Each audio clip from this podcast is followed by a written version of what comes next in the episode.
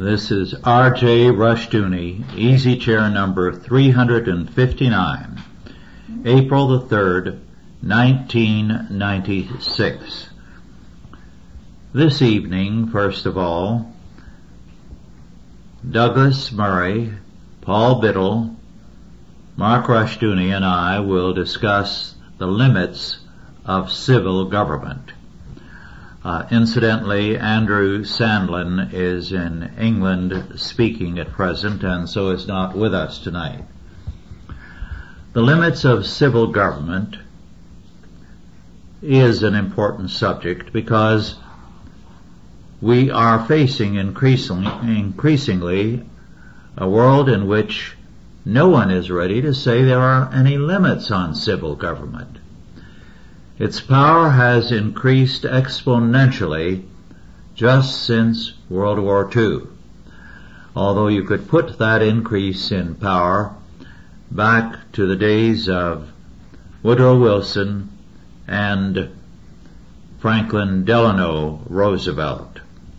It's hard to realize that earlier in the century, just before World War I, Washington DC was barely a city. Except when Congress was in session, there were not many people there. It was a sleepy, quiet, southern community. The Taft family would stake the family cow out on the lawn or front area, it was just grass in those days, of the White House. So there were no uh, lofty driveways and entries to the White House. Washington itself, except when Congress was in session, did not have a great population. I used to know some years ago a man who grew up in those days. He was born in the last century and was a mature man when he left Washington DC. And he said in his childhood and youth, you knew most of the people in the city.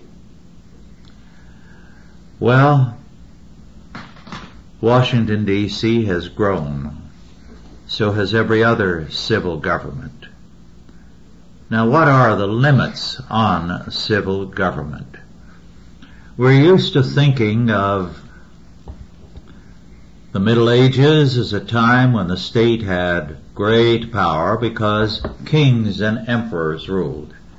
Actually, they did not have um, much power. In fact, uh, as J.R. Lander in his book The Limitations of English Monarchy in the Later Middle Ages has written, and I quote, the civil bureaucratic establishment of late medieval England was very small indeed. At the most not more than one civil servant for every thousand fifty of the population. Moreover, their functions were by no means exactly comparable, comparable as about two-fifths of these were employed in the law courts, so that we can plausibly say that it was one for every 2,070 of the population. To investigate the act- actual distribution of these civil servants, their total number nominally at the direct command of the king can hardly have exceeded 1,500 men perhaps 250 to 300 knights, esquires, yeomen, and pages in the politically significant section of the royal household, hold, perhaps 100 in the exchequer, 150 in the chancery, about the same in the law courts, and about 30 or 40 receivers and auditors staffing the New Yorkist system of estate management and financial control centered in the king's chamber, 80 or 90 customs officials, and about 700 or 800 local keepers of royal parks, castles, and forests, and stewards of royal manors. Each county had its sheriff's office and its staff in a large county like Lincolnshire could number up to 100. These appointments, however, were in the control of the sheriff, not the king. And whatever had been the case earlier, by the mid-14th century, the sheriff's offices had become notorious centers of corruption. End of quote. However, as he goes on to make clear, the corruption was not on the grand scale that it is now. The bureaucracy was limited, and although you could say it was the will of the king that prevailed, there were many checks on the will of the king the power of the local lords, and a great deal more. In other words, there were more limitations on English kings in the late Middle Ages than there are on many of our prominent American public officials. So bureaucracy has grown democracy has not been a prevention of corruption or a prevention of the growth of bureaucracy. In fact, both have proliferated under democracy. Now, this is not to say that it is an evil fact to have popular suffrage, but simply that the basic problem is the lack of character in the people which has led to corruption on all levels. The old saying, you cannot make a good omelet with rotten eggs, applies to every area of life. You cannot do it in the state, nor can you do it in the church. You cannot do it in education on any level. If you have bad eggs, you're going to have a bad omelet. And in our day, the bad omelet surfaces on every level of civil government as well as society at large. Well, with that general introduction, Douglas, would you like to take over? I know you have a great deal of experience here. Well, the thing that people in government uh, don't seem to realize yet, or at least in our current federal government, is that government also, while it has many powers, it also has the power to destroy itself uh, by overstepping its limits. And uh, as we have observed previously, uh, historically, governments that go beyond 50% taxation are generally changed, uh, either by force mostly historically have been changed by force, or uh, uh, the governments have uh, fallen and a new government has risen to take its place. Uh, it would be preferable to have a bloodless revolution, but uh, too often in history, when the pressure builds up, it becomes a bloody re- revolution because the people uh, they're actually driven mad. There's people in this country are being driven mad uh, by uh, the continuing ratcheting of the pressure at all levels through regulation, um, pressure on the uh, property rights, uh, pressure through taxation, etc. The the limit is is really uh, on government is the limit of the tolerance of the people uh, to the um, the predatory uh, actions of government, and also they're limited by the resources that are available to tax. Uh, historically, uh, property has been the primary target of taxation because it's the tangible uh, thing that can be counted most easily. It's, it's the one thing you can't hide is physical property, real property. Uh, however, our government has uh, stepped it up to uh, tax income, to tax profit, to redefine uh, what you can keep by defining certain profits as excess profits. In other words, you're you're not allowed to uh, to make beyond a certain point. Otherwise, the government considers that you don't keep any percentage of an excess profit. They take it all.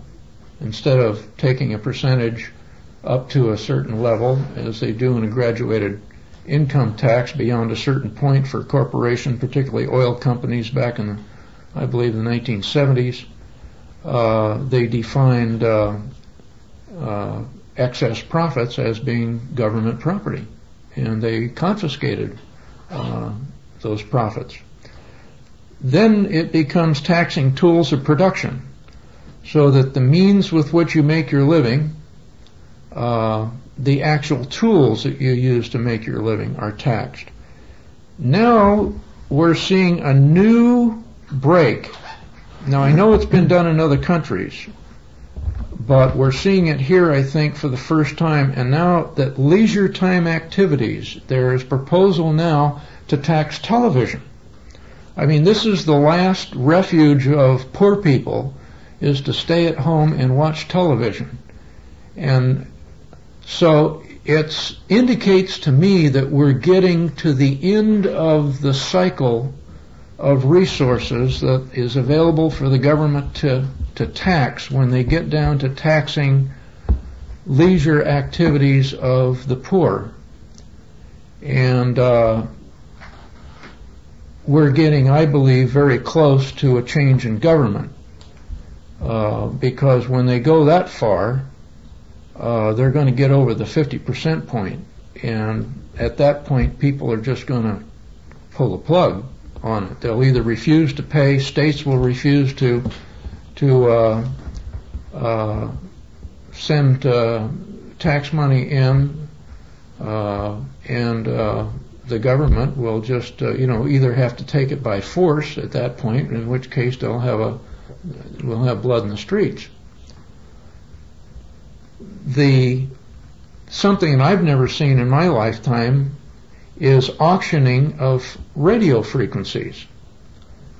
Now, in all prior laws, the, the Geneva Convention, 1934 Communications Convention, the basis on which all countries regulated the use of the airwaves was in the public interest, convenience, and necessity.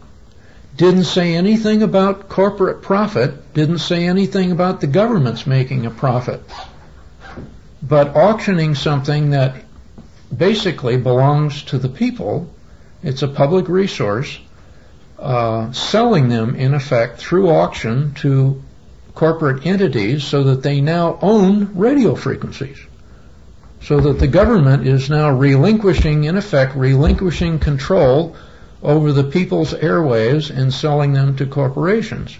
So they're getting down to the nitty gritty of what they can sell in order to finance the welfare state.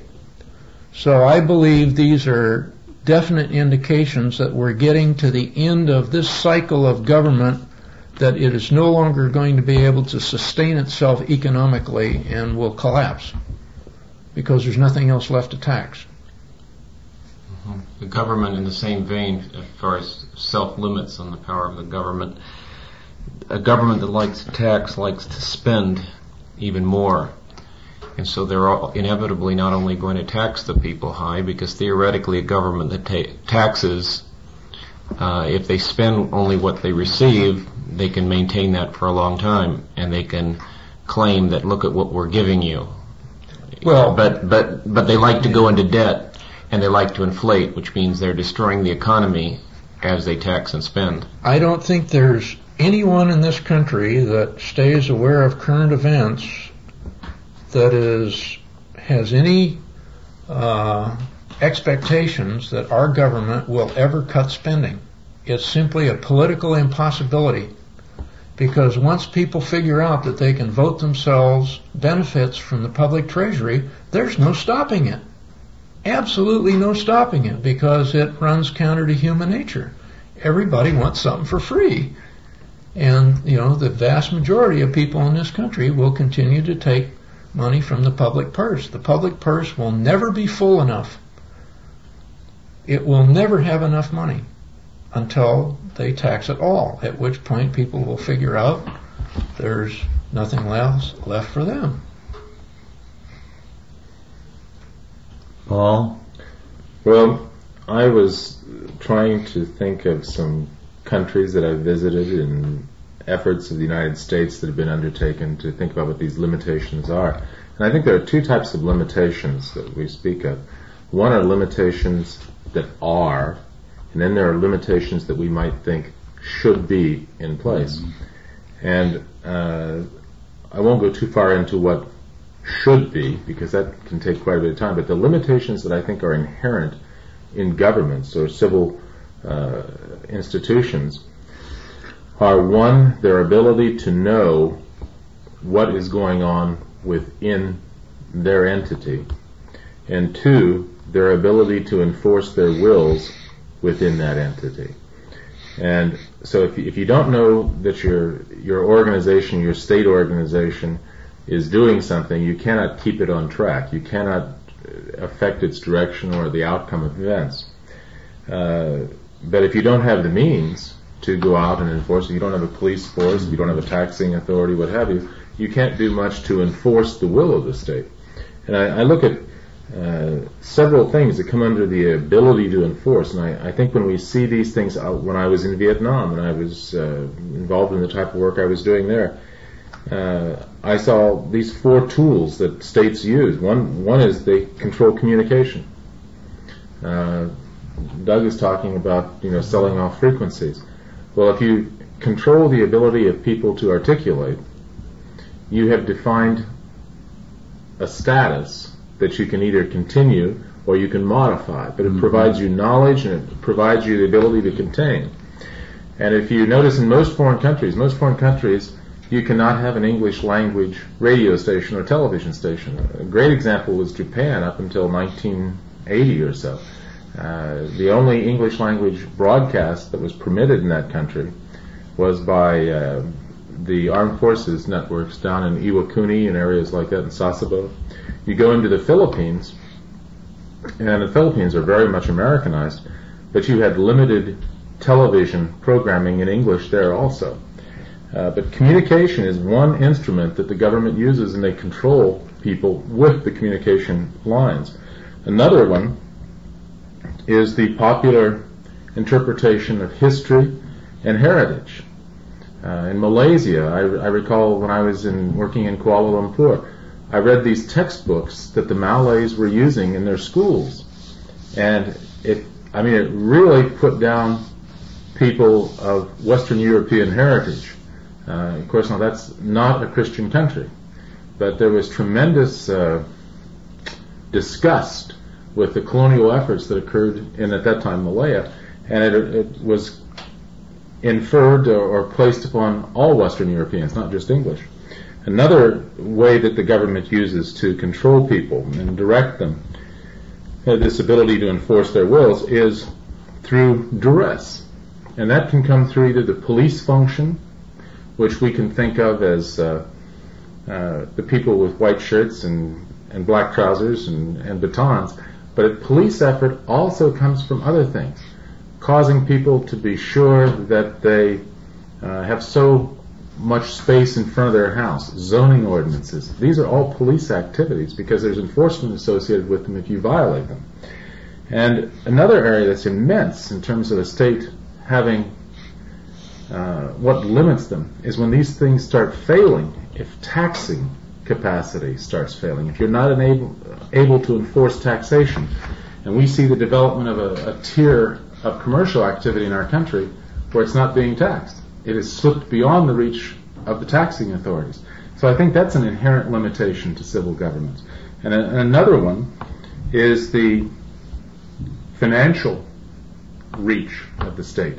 When it reaches out and fails to control, such as in the stock markets, uh, in the banking institutions, savings and loans, uh, even in our, our trade agreements, in GATT, where we in effect have lost much of our self-control of our financial destinies.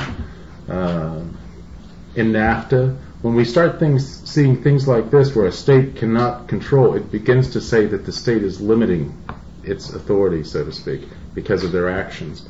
And I guess the last one is uh, a state's or a civil authority is limited by its quality.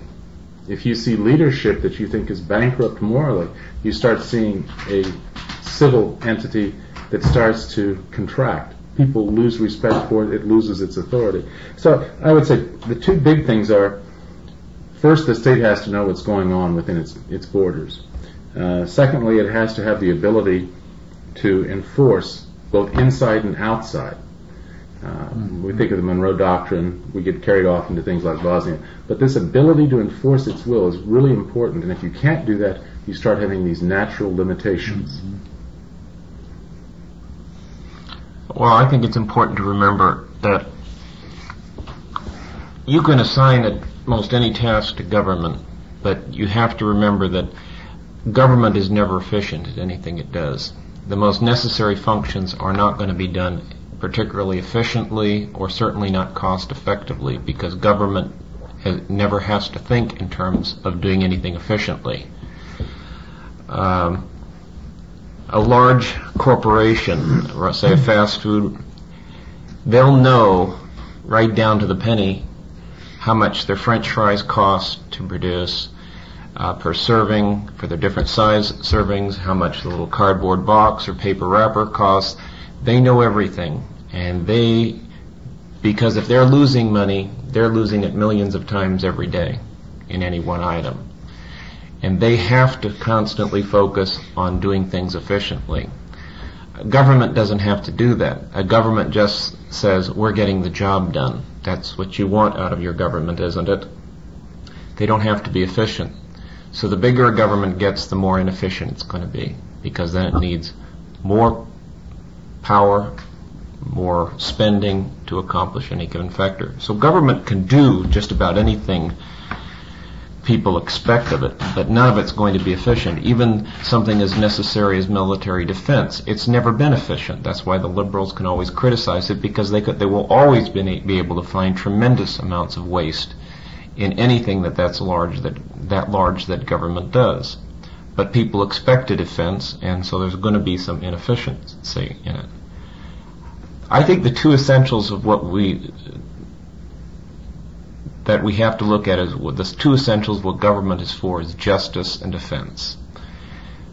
The government has to be a source of uh, justice, a uh, source of, uh, in other words, courts, making sure that uh, I have some recourse other than some personal vendetta or vengeance that uh, there's some administration of justice that I can have recourse to. And defense would include police as well as military. We have to have some um, designated authority to enforce the laws. Um, but if you keep in mind that nothing they're going to do is going to be particularly efficient, and the larger our government gets, the less our freedoms are available to us, then there's no real advantage to a large government if it doesn't serve those functions of justice and defense. Can I ask a question, Rich? Because I'm hearing things here. And I'm thinking, how far does a government have to fail before its inertia or its natural aspects cause it to be limited? I, am thinking like one of the things I had was duress, and I'm looking at civil governments. We're hearing now about Riverside, where their uh, two deputies beat uh, some illegal immigrants. I believe that was the case. Uh, we have the Rodney uh, King incident in Los Angeles. Uh, where I, I think once you start losing confidence because of the affecting of duress, or once you have a financial debacle, I was very surprised in the United States when the savings and loan uh, and the banking industry and HUD, these are tremendous financial enterprises in our country, started to go south, and people still believed in the system and still supported the government that had occasioned these things to occur. How far does a government have to slip, do you think, before its naturalness causes it to be limited and to fail? I don't think that's a question that can be answered For example, uh, Gladstone, one of the great English political figures of last century, at one time called attention to the incredible corruption of the kingdom of the two Sicilies. Now, for generations, that realm had an amazing record of corruption, almost unbelievable. But it survived. It was only when Garibaldi created a united Italy and overthrew that regime that it ended. The people were ready to take whatever was dished out because they didn't have the faith to resist. Just as the mafia has for generations ruled Sicily in effect.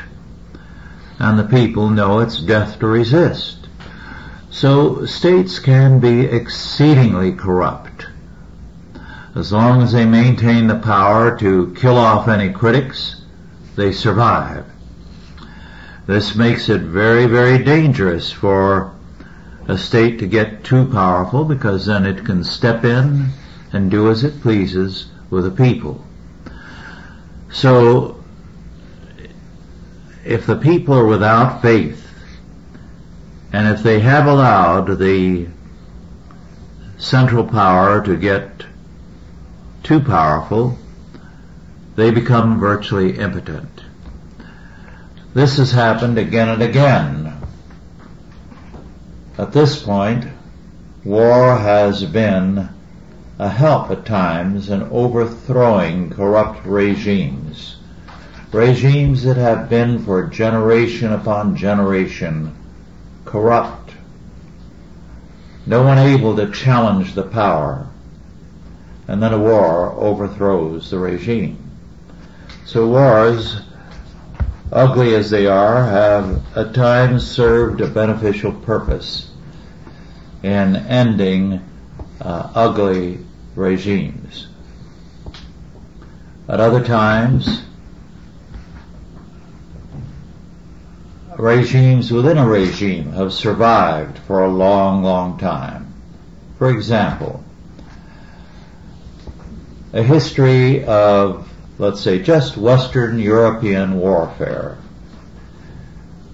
is, if accurately written, a thoroughly horrifying story because generals were named for, uh, well, their services to the king, providing him with a mistress, or being uh, highly regarded by the queen.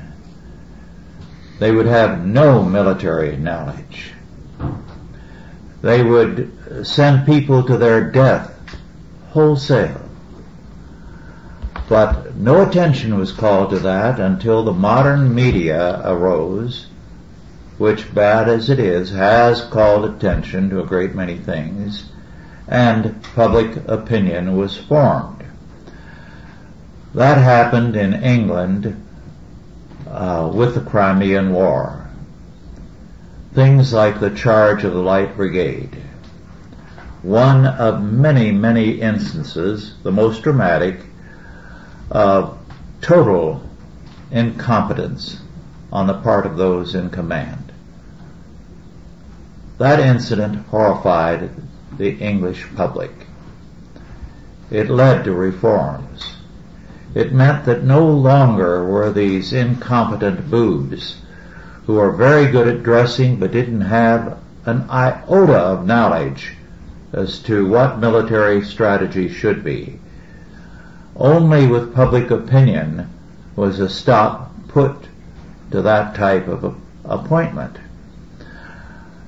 The caliber of military command since the Crimean War has steadily improved so that while there are people who are highly critical of the top brass, for example, in our armed forces, uh, they don't know how bad it once was, especially overseas.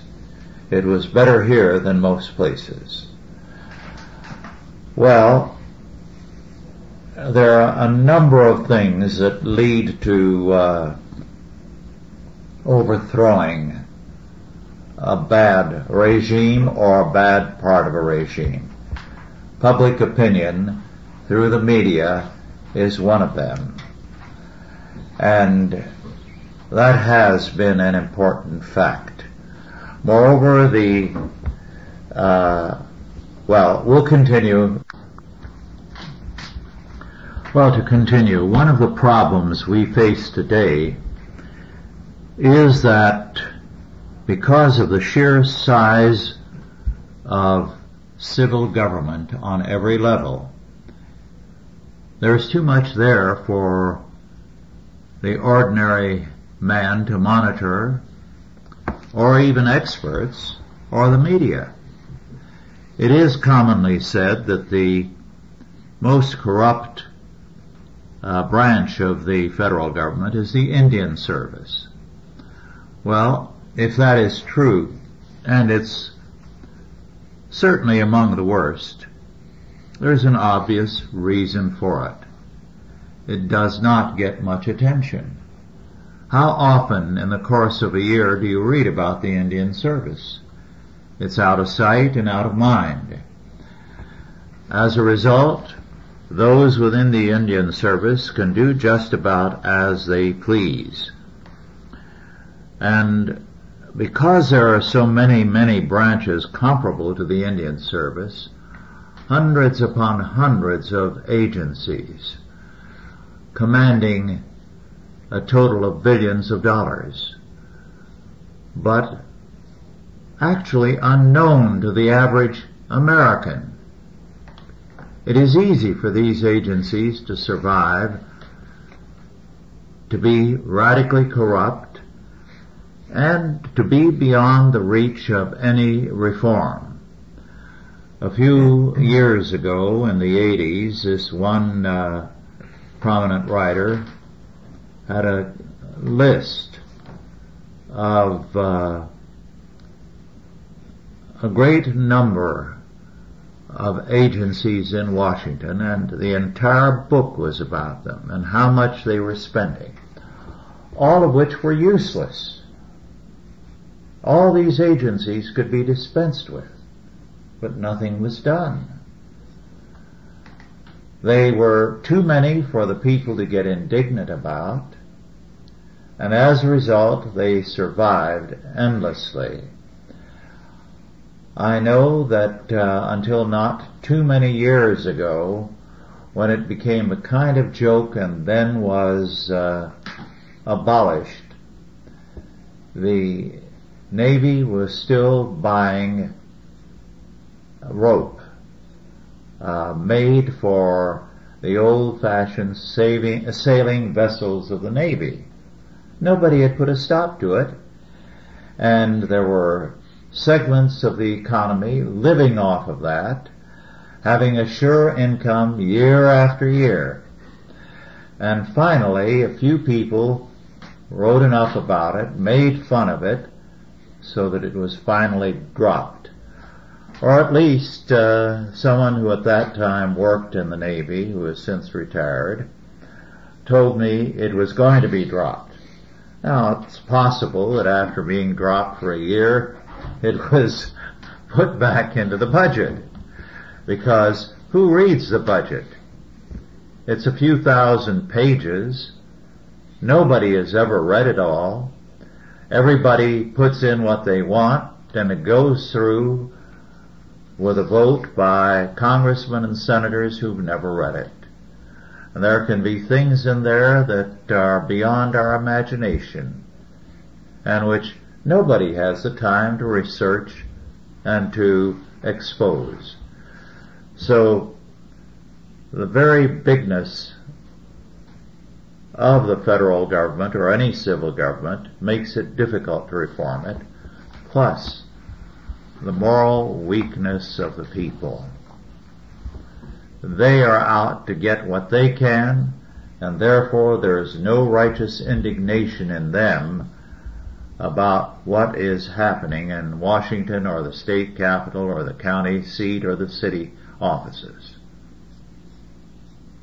Talking about anachronisms of government, in the 1950s I was in the Army and uh, I was uh, stationed at Fort Riley, Kansas, and uh, I was just a uh, dog face at the time, going through basic training, and uh, I was detailed to shovel horse manure in uh, horse barns of a horse-mounted cavalry detachment in the 1950s. and they these horses got the best of everything. I mean, they had the saddles and you know everything, and uh, they trotted them out once a year for a parade or something like that. But here's the taxpayers supporting the horse-mounted cavalry detachment, just in case. in case there was another battle of uh, That's right. A little Big Horn or whatever. Well, the reason it was there, it was uh, it was uh, a holdover from when uh, um, uh, who's the general uh, tank commander in World War II, Patton. Mhm. Uh, Patton had commanded that thing, and it was his pet project. So nobody was going to fool with it, even though when Patton died in the 1940s or something like that, they weren't going to they weren't going to fool with it because that was his pet project. That that was his background, the cavalry. He was a cavalry soldier. You know, they just changed to motorized horses. So this past summer, my son Carl and I, we visited Fort Riley. And I think we visited those stalls that you have. you know, they don't. They still have a few horses, but I don't know if they have any cavalry left in the United States Army. But uh, you know, I was I was thinking about three countries, civil instituted authority, that have failed, and I was just applying my little measure against it. And the three I was thinking of were one, Iran under the Shah. I was thinking of Cuba. Actually, there were four. Cuba under Batista. Romania, Ceausescu. And the Serb efforts recently Mhm. in the Bosnia area. And if we take the two measures that I, I think are the that show the inherent limitations that God's built into the system, why these things fail, I think that in all of those states, there was effort made to know about what the people were doing. They had secret police. In Iran, you had the SAVAK. Uh, Batista, I don't know what his intelligence organization and police organizations were named. But in all of these countries, there were efforts made to know what was going on. Mhm. But where they failed was they could not enforce their will either internally or externally. I, if I go through those countries, um, let's let's take uh, the Shah. I think when the Western allies started shifting away from the Shah, he could not control their interest in the country. So, an exile in Paris comes back to Iran, and he's overthrown. You look at Batista, when Castro was endorsed by the United States government in the 50s, for a period of time he was a hero. Batista fell. If you look at Ceausescu in Romania, I believe Ceausescu irritated people, when I say people, I'm speaking of governments now, on both sides of the Iron Curtain. I think when we look at the Serbs, I think they, again, could not control the externalities. Now, if we look at major powers like our own country, that's a hint that we need to control our externalities. We do not need to be at the whim of some foreign power, either financially, militarily, or in terms of our history or heritage. We should be as, as fine as any country that would come along in terms of the political process we propose and, and live by. But when we start seeing those things changing, if we start seeing a, a weakening in our military posture, if we start seeing a weakening in our ability to control our own financial affairs, when we start seeing a weakening in our heritage and our past where it's become ridiculed, boy, I think you're starting to lay track for the limitations of a civil authority called our country. the United States of America. And if we take hints from these other places uh, that I just mentioned, or we look at other countries, I mean, there have been other great powers before. I mean, you can go all the way back to Rome, or you can talk about things as recent as Britain and France and Italy, um, or Germany and Japan. We could learn a lot from this. Mm-hmm. Well, it was my privilege to know uh, a remarkably humble and a truly great man, Elgin Grosclose. His name is perhaps forgotten by most people today, although he wrote a few very remarkable novels, but basically he was an economist. Wrote uh, two exceptionally fine books on money.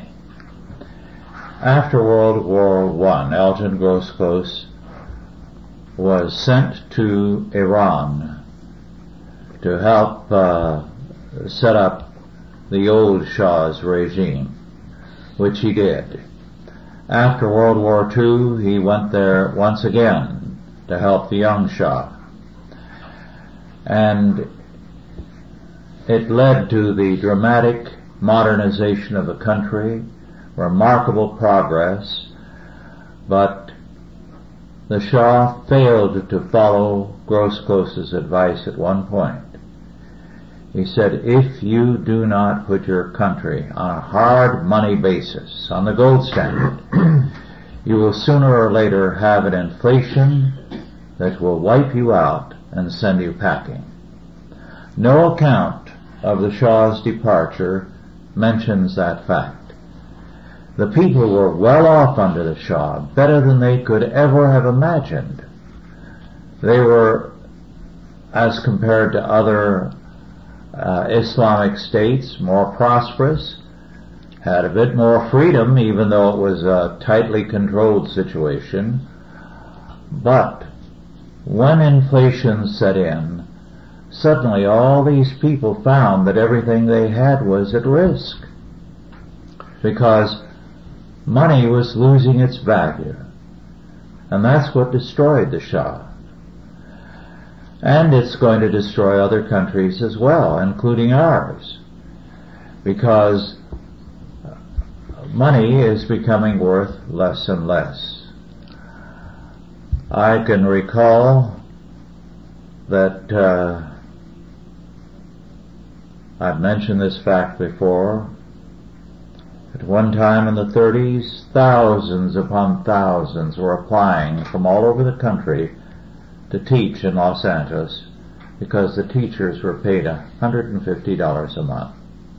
That was big money. But today nobody can live on 150. And the result of inflation is that people are in trouble now, economically in trouble. Increasingly, as uh, I hear from people across country, even in very well-to-do upper middle class neighborhoods, it is now necessary for both husband and wife to work. And even then, they are having trouble making ends meet. Now we don't feel it as much here because we're in a mountain area, a low cost area, and uh, in the backwashes, so to speak, of the rise in prices. But inflation is wiping out more and more people in the United States.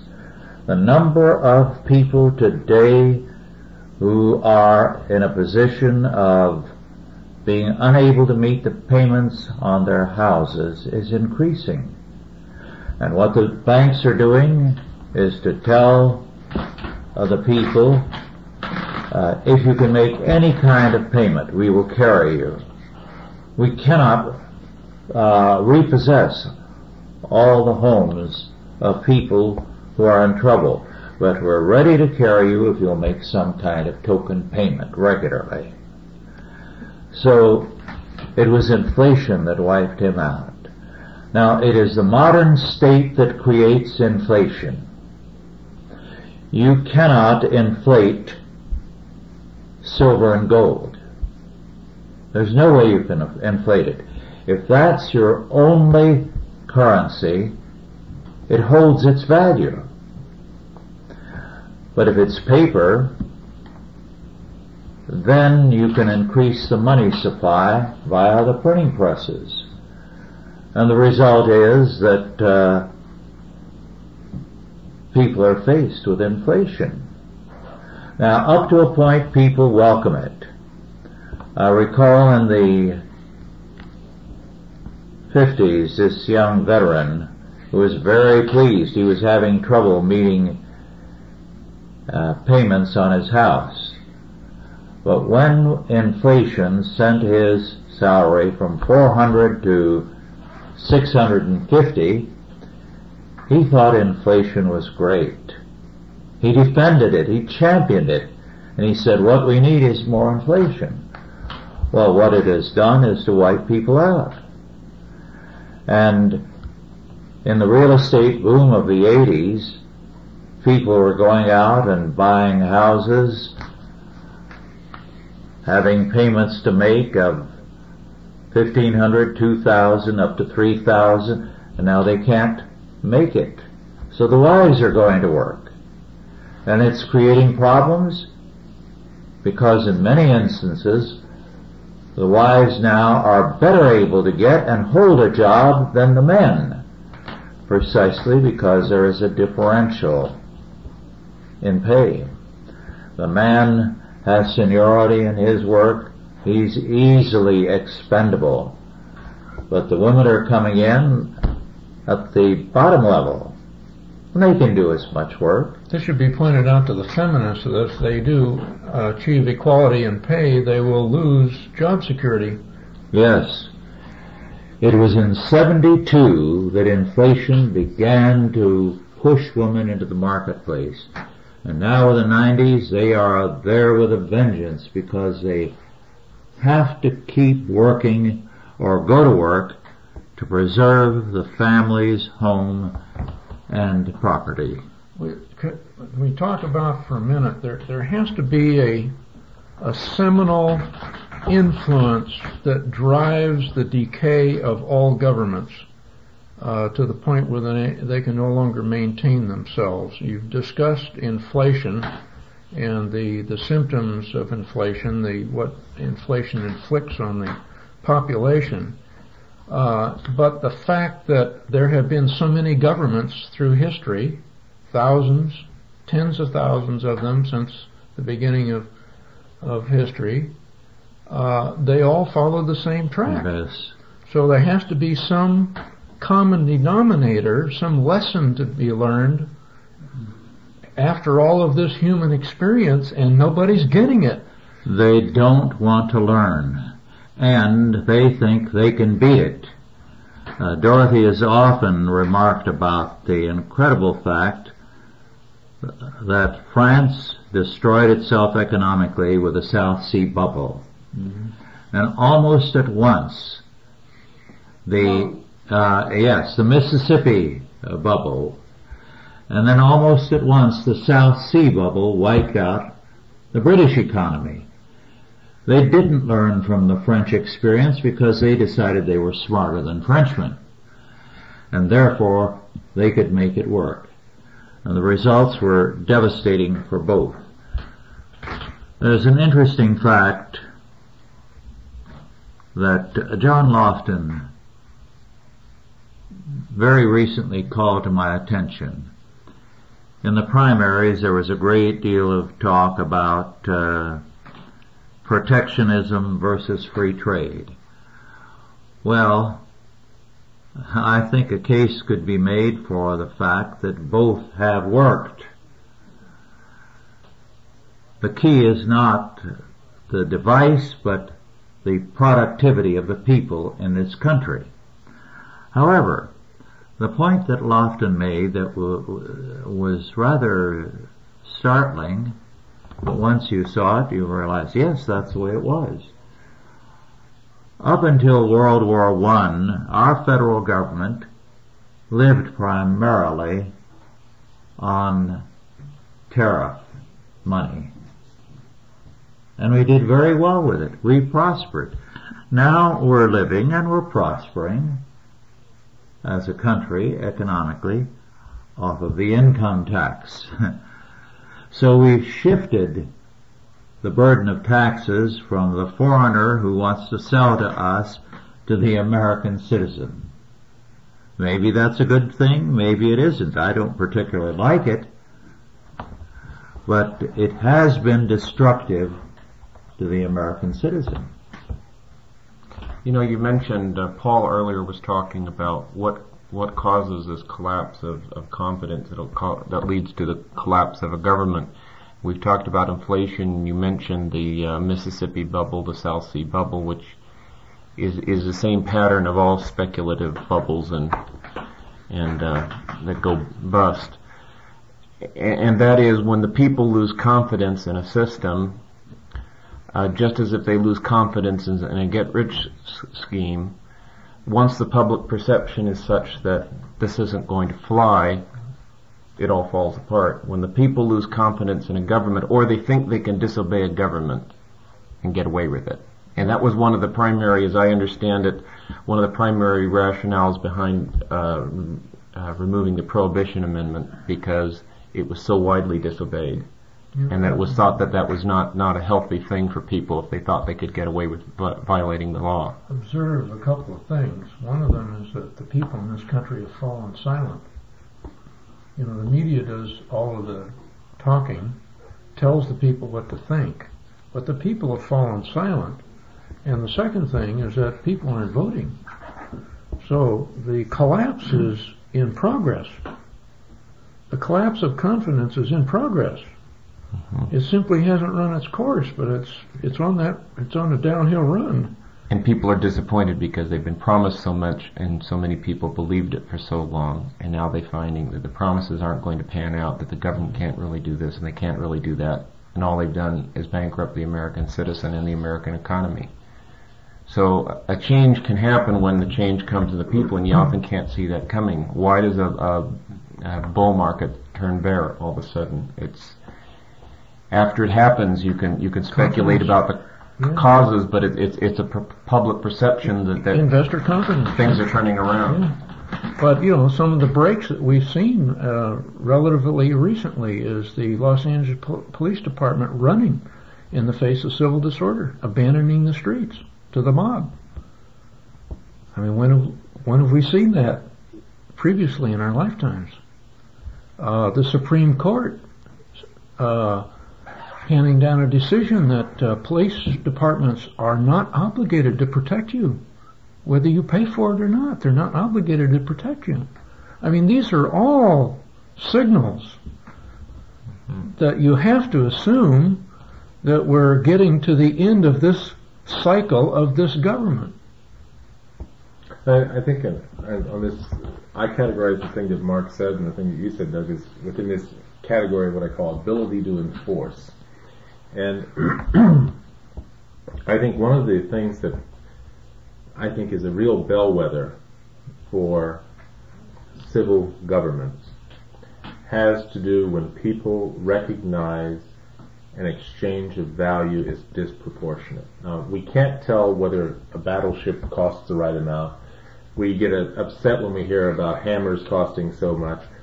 But when people start seeing a disproportionate value exchanged, for instance, if you pay for your government and your roads are still bad, that's that's subtle, but it starts to contribute. But if you look at in Germany in the 20s, when people had to carry wheelbarrows of currency to buy loaves of bread, then they see a disproportionate value in the exchange. Mm-hmm. And when that happens and it's widespread, now you can have erratic movement where sometimes you say, gee, why am I paying 18% like under Carter for, you know, when you had to pay 18% for home mortgages, and then it went down and everyone said, oh, it's okay now. Mm-hmm. But when you start seeing disproportionate exchange values, and they don't seem to be coming to an end, or they seem to be lasting for a disproportionate amount of time. That, I think, is when the civil government, the, the state, starts to cave in on itself. Well, this is why the uh, federal government created the Federal Reserve System. Remember, uh, Volcker or Alan Greenspan when the uh, when the savings and loan uh, collapse came along, and he just had to make one statement: "We will provide liquidity," and that's all people wanted to hear. They wanted to be told a fairy story, and they got it, and everybody went back to sleep. But it was a device, pure and simple. Yep. More dollars chasing fewer goods and services. The master plan for inflation. The government lies routinely about inflation. They tell the people every night on the six o'clock news, latest figures and government sources say that inflation is two to three percent, when the real rate of inflation is thirteen to fourteen percent, because they cook the books. They subtract things that we commonly have to pay for in our daily lives from the cost of living that uh, uh, arrives at the rate of inflation.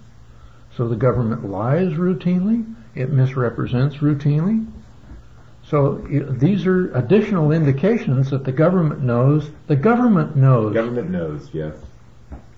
You know, they know that they're getting toward the end of the cycle and they come up with all of these devices, these little sham devices and lies and and so forth to try to fool the people into thinking that everything's all right.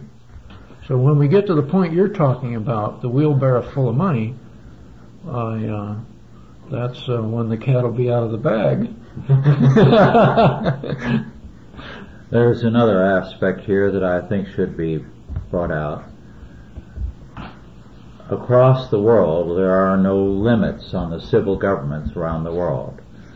We had limits originally, but we have abolished them, especially since World War I, in that we have progressively introduced the doctrine of federal sovereignty into our legal system. The Constitution does not use the word because Washington, for one, and others as well, were totally opposed to it. John Quincy Adams cried out eloquently the, on the 50th anniversary of the Constitution against the use of the word because, as he rightly said, the term belongs only to God. He alone is sovereign or Lord. Well, the simple fact is the claim to sovereignty is crucial. No law can bind a sovereign. You cannot pass laws telling God what to do. Because if he is God, he's going to overrule them. He is the lawmaker. And if the state is sovereign, if Washington DC, the federal government is sovereign, no law on any level can ever control them.